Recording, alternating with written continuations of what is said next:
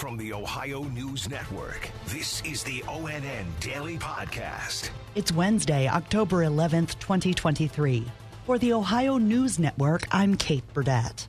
In Washington today, House Republicans pushed aside Ohio Representative Jim Jordan to nominate Louisiana Representative Steve Scalise to be the next House Speaker. They will now try to unite to elect the conservative after ousting Representative Kevin McCarthy from the job.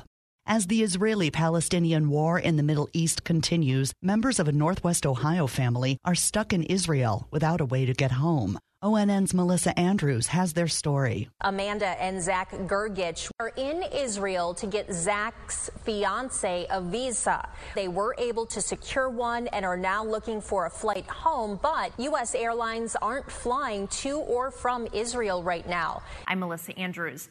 In north central Ohio, there was a deadly shooting in Mansfield last night. ONN's Clay Gordon reports. Police say they received a call for shots fired just after 8 last night along North Diamond Street.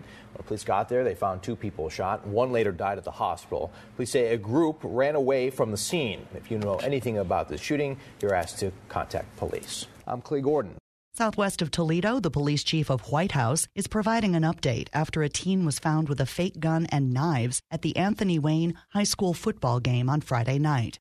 Here's ONN's Jeff Smith. Several students saw a 14 year old classmate showing off what appeared to be a real gun to a girl. An officer responded, found the teen, and arrested him. After examining the weapon, it was determined to be fake. The police chief says the gun was made of metal and it felt real and it had fake bullets in it. Officers also found two knives in his backpack. The chief says his officers and the school district have a safety plan in place for threats like this. The student was charged with inducing panic and illegal conveyance of a dangerous weapon on school grounds. I'm Jeff Smith.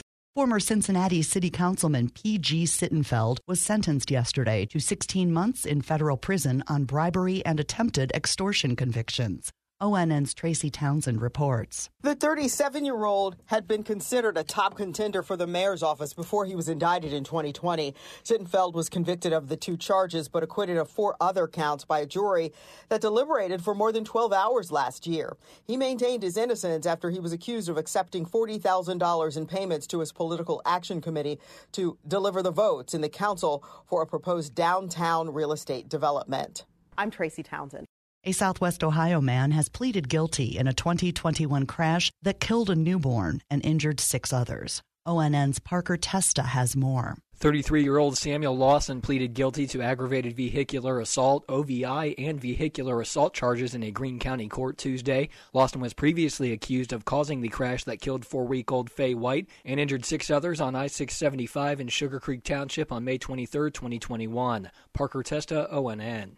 A troubled bus terminal on the west side of Columbus will remain there for now, despite efforts by the city to shutter it due to safety concerns. More from ONN's Yolanda Harris. That mediation to settle the closing of the Wilson Road Greyhound station has ended in a stalemate. They'll pick it up again on November 1st, but for now, the station will remain open. The city filed a lawsuit back in July to get that terminal closed. And this terminal has had an issue with crime in the past, with the most recent being Sunday night. Police have charged 26 year old Jabril Kim with shooting and killing a person right by the ticket counter at that terminal. I'm Yolanda Harris.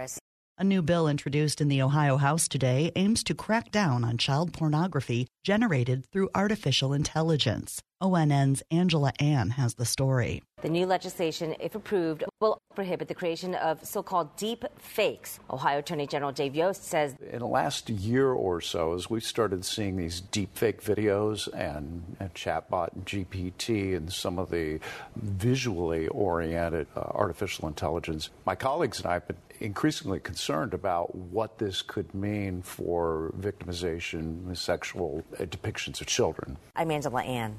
Big news for a major tennis tournament in southwest Ohio. ONN's Steve Vaughn explains. The current champions of the Western and Southern Tennis Tournament in Warren County, Novak Djokovic and Coco Gauff, made the announcement in a video. Your wonderful tournament is staying in Cincinnati.